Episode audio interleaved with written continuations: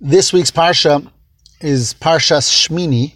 Uh, the word Shmini means eight, the number eight. It's actually the only Parsha in the Torah where the name of the Parsha is a number. Um, what is this number eight all about? So, after seven days of preparing with the Mishkan um, that, that the Klal Yisrael, that the Jewish people built, so on the eighth day is when their all their preparation work was done, and it was on that day that the divine presence came down in the form of a, fi- of a fire in the Mishkan um, and signified the beginning of Hashem dwelling with the Jewish people in the Mishkan. Um, a little bit of background information. So, of course, on Pesach, on the 15th of Nisan, is when we left Mitzrayim, we left Egypt. Um, seven weeks later, seven weeks and a couple days later, was the giving of Torah by Har Sinai. Um, and after the giving of Torah of Har Sinai, we have the mitzvah to create a mishkan, to create, create a place where Hashem will dwell amongst the Jewish people. I believe we've discussed in the past that this commandment of Hashem to create that mishkan was actually a response to something that happened on the day of the giving of the Torah. It was on that day that Hashem reveals himself to the Jewish people in an unprecedented way, in the greatest way ever. But the revelation of Hashem was actually too great for the people to handle as the Gemara tells us, that when Hashem actually spoke to them in the commandments, so the revelation was so intense that the Jewish people actually passed away, and Hashem had to revive them.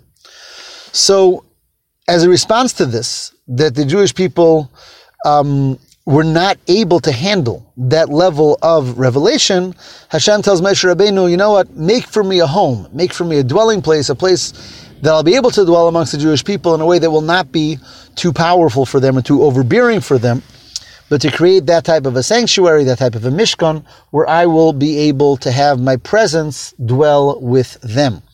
And of course, that Mishkan was the first uh, Mishkan, the first tabernacle that was with, with, the Jewish people throughout the years in the desert, which later, when they came into the land of Eretz Yisrael, later became a more permanent Mishkan, and then the first Beis Hamikdash, and the second, and ultimately the third, for which we await. So Hashem gives them the mitzvah to make for him a mishkan, a dwelling place, and the Jewish people go out and have this great fundraiser where they raise all the funds and all the materials necessary, and they have their builders and they put it all together. Now, so the mishkan is fully ready to go on the 25th day of Kislev. Um, let's remember the Torah was given in Sivan, and afterward, 40 days later, we have the story of the uh, golden calf, and then Moshe Rabbeinu goes up to heaven a second time and a third time, and finally comes down on Yom Kippur with the second set of luches, second set of tablets, and with the full atonement of Hashem. Um, and now the uh, work gets underway in earnest to assemble the Mishkan and all the different parts and details of the Mishkan. So this becomes ready some two and a half months later, on the 25th day of Kislev. So really, that day could have been the day that the Mishkan was going to be built, erected, but Hashem says, no, I want you to wait until the month of Nisan, another couple of months, and only then will the Mishkan be put together, assembled, um, erected. But the way it's going to be done is that seven days in advance of the month of Nisan, starting from the 23rd of Adar, Every day, the Mishkan will be put up in the morning by Moshe Rabbeinu and taken down in the evening, and there will be korbanos, there will be sacrifices, there will be service there, but it will only be very temporary for seven days. Every day is put up in the morning and taken down in the evening.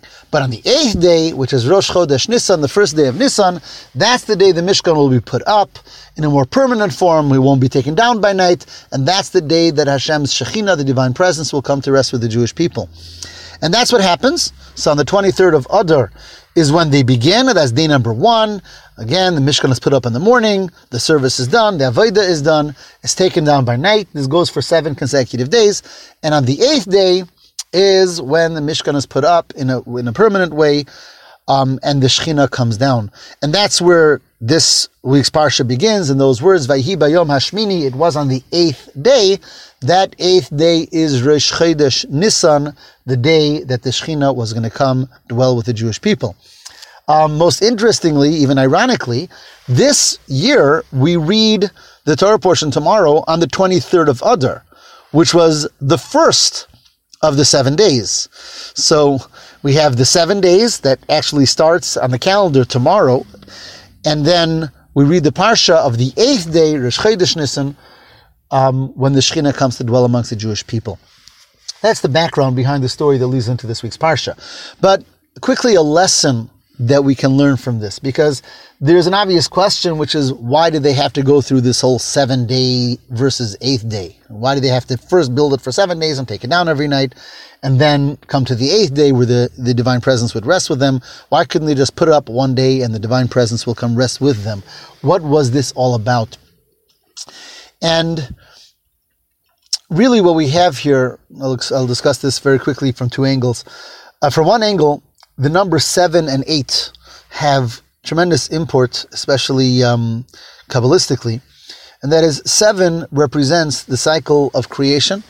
Hashem, of course, created the world in seven days, and that's why we have the seven days of a week um, celebrated in, in, the entire world, a seven day week, which comes from the Chumash, which tells us that the world was created in seven days. So seven represents the cycle of creation, nature, if you will. Eight, therefore, represents a level that's beyond creation or beyond nature, the godly that's above and beyond.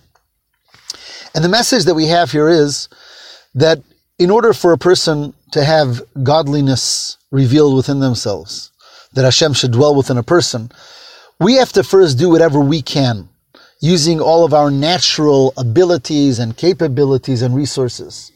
Now, of course, when we're working with our own abilities and our own nature, we cannot transcend that. It's uh, within the realm of our abilities and nature and limitations. But when we do all we can in a natural way and using whatever resources we have, we make ourselves a vessel, if you will, to receive a level that's beyond our nature and beyond our abilities to reach on our own. But that's only after we've exhausted all of our abilities. And the same is in every area when we talk about connecting to Hashem. We do A, B, C, D. We do whatever we can. We put in our best effort. We use our each individual's unique soul powers and talents. And all of that is creating that vessel that then Hashem, who is above and beyond all that, can reveal himself within us and give us something much greater than we could reach on our own. And that's what's going on here. We want to create a Mishkan. We want to create a place where Hashem will dwell, where Hashem will reveal himself within us. So Hashem says, first take seven. Seven is, again, nature. Seven is your abilities. Do everything you can. Um, make yourself the best person you can. And then on the eighth day, when you've done all your work, I will appear and I will reveal myself within you. Such a powerful lesson for us in our eternal quest of connecting to our soul, to our to our to the, that part of Hashem that's above and beyond by doing whatever we can. So that's one point. Very quickly, a second angle is just in general the importance of preparation. Um, everything we do, really most of our life, is involved in preparations.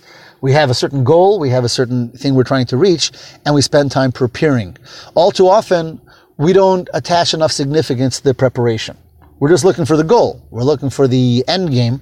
And the preparation is just, you know, an unnecessary evil in order to get where we want.